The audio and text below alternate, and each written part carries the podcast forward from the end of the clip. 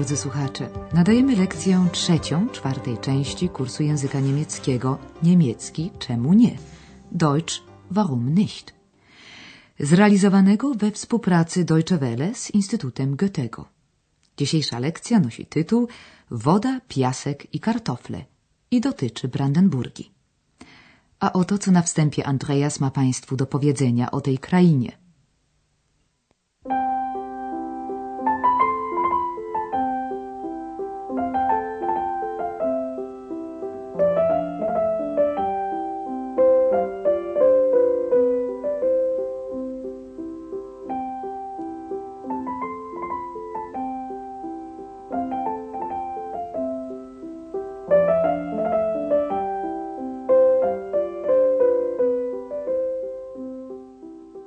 Vermutlich kennen Sie es. Das Brandenburger Tor mitten in Berlin. Und Berlin liegt mitten in dem Land Brandenburg. Dieses Land möchten wir Ihnen heute vorstellen. Reisen Sie mit uns durch Brandenburg. Tymi właśnie słowami Andrea zaprasza Państwa do wspólnej podróży po Brandenburgii. Reisen Sie mit uns durch Brandenburg.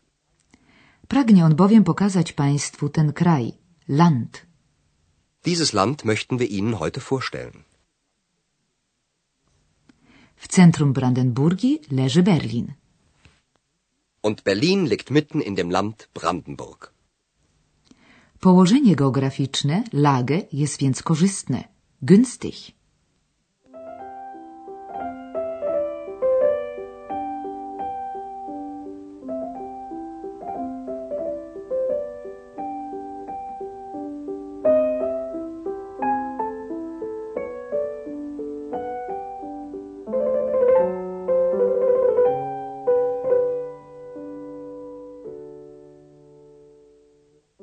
Es ist klar, dass Brandenburg von Berlin, der Hauptstadt von Deutschland, profitiert.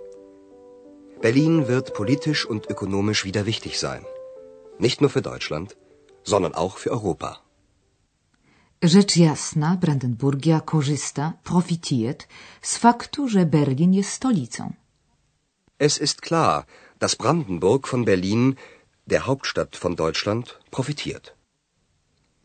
Po zjednoczeniu Niemiec Berlin znowu zyskał na znaczeniu. Berlin wird politisch und ökonomisch wieder wichtig sein, nicht nur für Deutschland, sondern auch für Europa.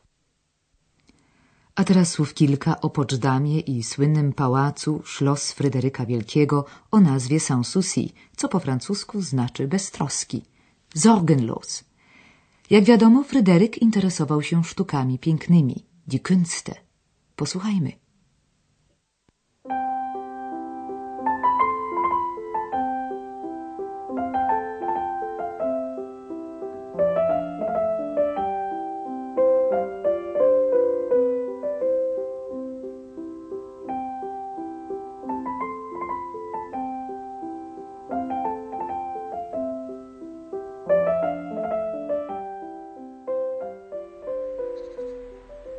Wir sind jetzt in Potsdam, der Hauptstadt von Brandenburg.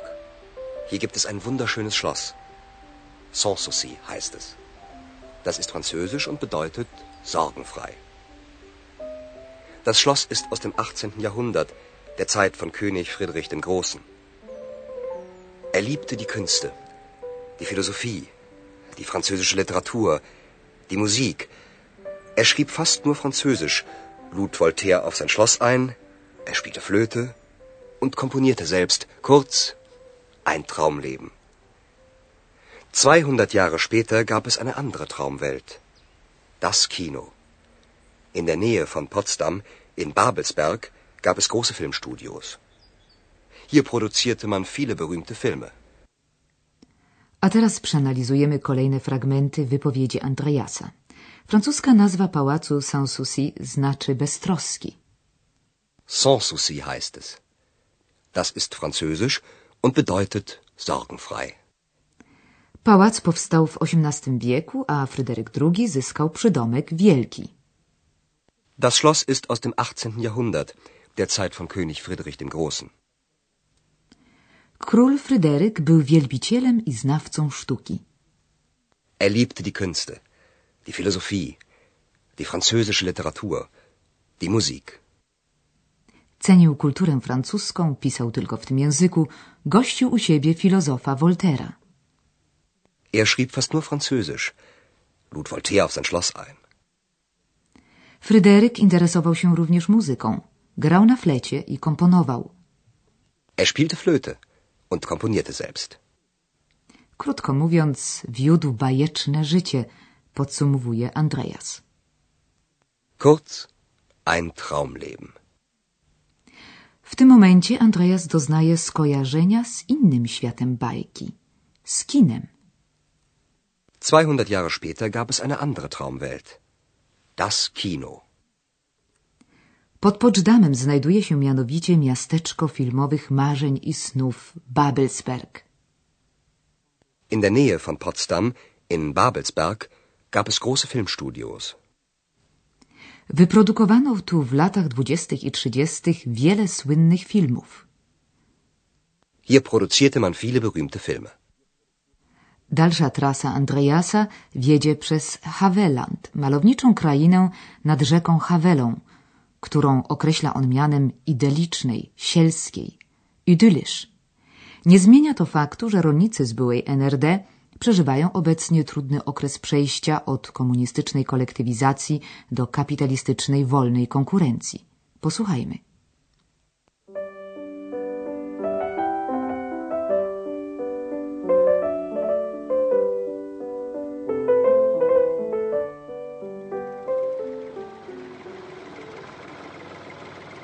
Äpfel, wunderschöne Äpfel aus dem Havelland. Möchten Sie nicht ein paar Äpfel? Ja, gern. Hm. Stimmt. Die schmecken gut. Schön ist es hier. Richtig idyllisch. Aber die Situation ist gar nicht idyllisch. Wieso? Viele Menschen in Brandenburg lebten schon immer von der Landwirtschaft. Zu DDR-Zeiten versorgte uns der Staat. Die Felder gehörten zwar dem Staat, es gab keinen Privatbesitz, aber wir Bauern konnten von unserer Arbeit leben. Seit 1990 ist das Land wieder in Privatbesitz und die Konkurrenz ist hart. A teraz od początku. Andreas najpierw zauważa malowniczy krajobraz. Schön ist es hier. Richtig idyllisch. Dobry nastrój mija w trakcie rozmowy z lokalnym rolnikiem. Tutejsza ludność zawsze żyła z rolnictwa. Viele Menschen in Brandenburg lebten schon immer von der Landwirtschaft. W NRD ziemia należała do państwa, a rolnicy zrzeszeni byli w spółdzielniach produkcyjnych, co miało swoje dobre i złe strony. Rolnik wspomina te dobre, mówiąc w czasach NRD państwo nas zabezpieczało. Zu DDR-Zeiten versorgte uns der Staat. Co prawda ziemia należała do państwa. Nie było własności prywatnej. Die Felder gehörten zwar dem Staat, es gab keinen Privatbesitz. Od 1990 roku ziemia jest znowu w prywatnych rękach. Seit 1990 ist das Land wieder in Privatbesitz. A to oznacza ostrą konkurencję. Und die Konkurrenz ist hart. Znowu cofamy się w przeszłość. Na ubogich, piaszczystych glebach Brandenburgii przed 250 laty Fryderyk Wielki wprowadził uprawę ziemniaka.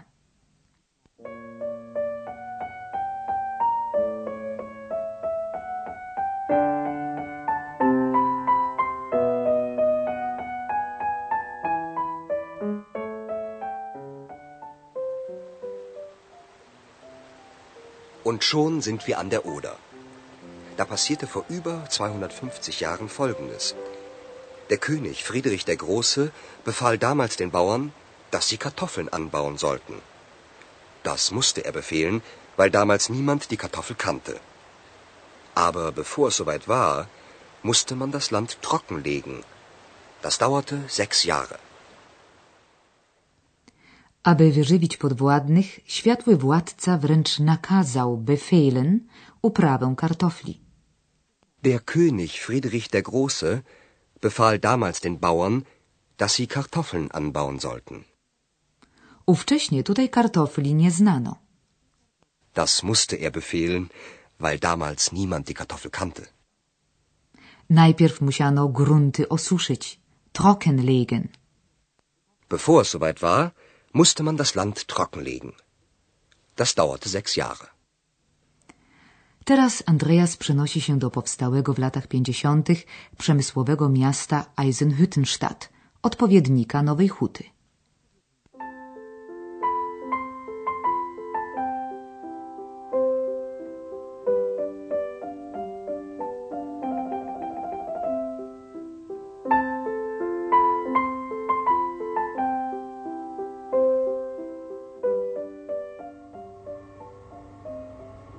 Wir haben den Norden von Brandenburg, die Bauern, das Wasser und die Kartoffeln verlassen und sind im Osten angekommen. Wie fast überall in Brandenburg ist der Boden sehr sandig. Eisenhüttenstadt ist eine Industriestadt, auf Sand gebaut. Brandenburg sollte nicht nur von der Landwirtschaft leben, sondern auch Industrie bekommen. Und so baute man in den 50er Jahren eine neue Stadt. Stahlfabriken und Wohnungen. 12.000 Menschen arbeiteten hier. 50.000 lebten hier. Bis 1990. Heute hat diese Industrie kaum eine Zukunftschance. Viele Menschen haben keine Arbeit mehr. Andrea zauważa, że również tutaj ziemia jest bardzo piaszczysta, sandig. Wie fast überall in Brandenburg ist der Boden sehr sandig. W latach pięćdziesiątych zbudowano tu miasto, huty i osiedla mieszkaniowe. Und so baute man in den 50er Jahren eine neue Stadt. Stahlfabriken und Wohnungen. Ale dzisiaj taki przemysł prawie nie ma szansy na przyszłość, Zukunftschance. I panuje bezrobocie, konstatuje Andreas. Heute hat diese Industrie kaum eine Zukunftschance. Viele Menschen haben keine Arbeit mehr. I to już wszystko na dziś. Żegnamy się z Państwem. Do usłyszenia w następnej lekcji.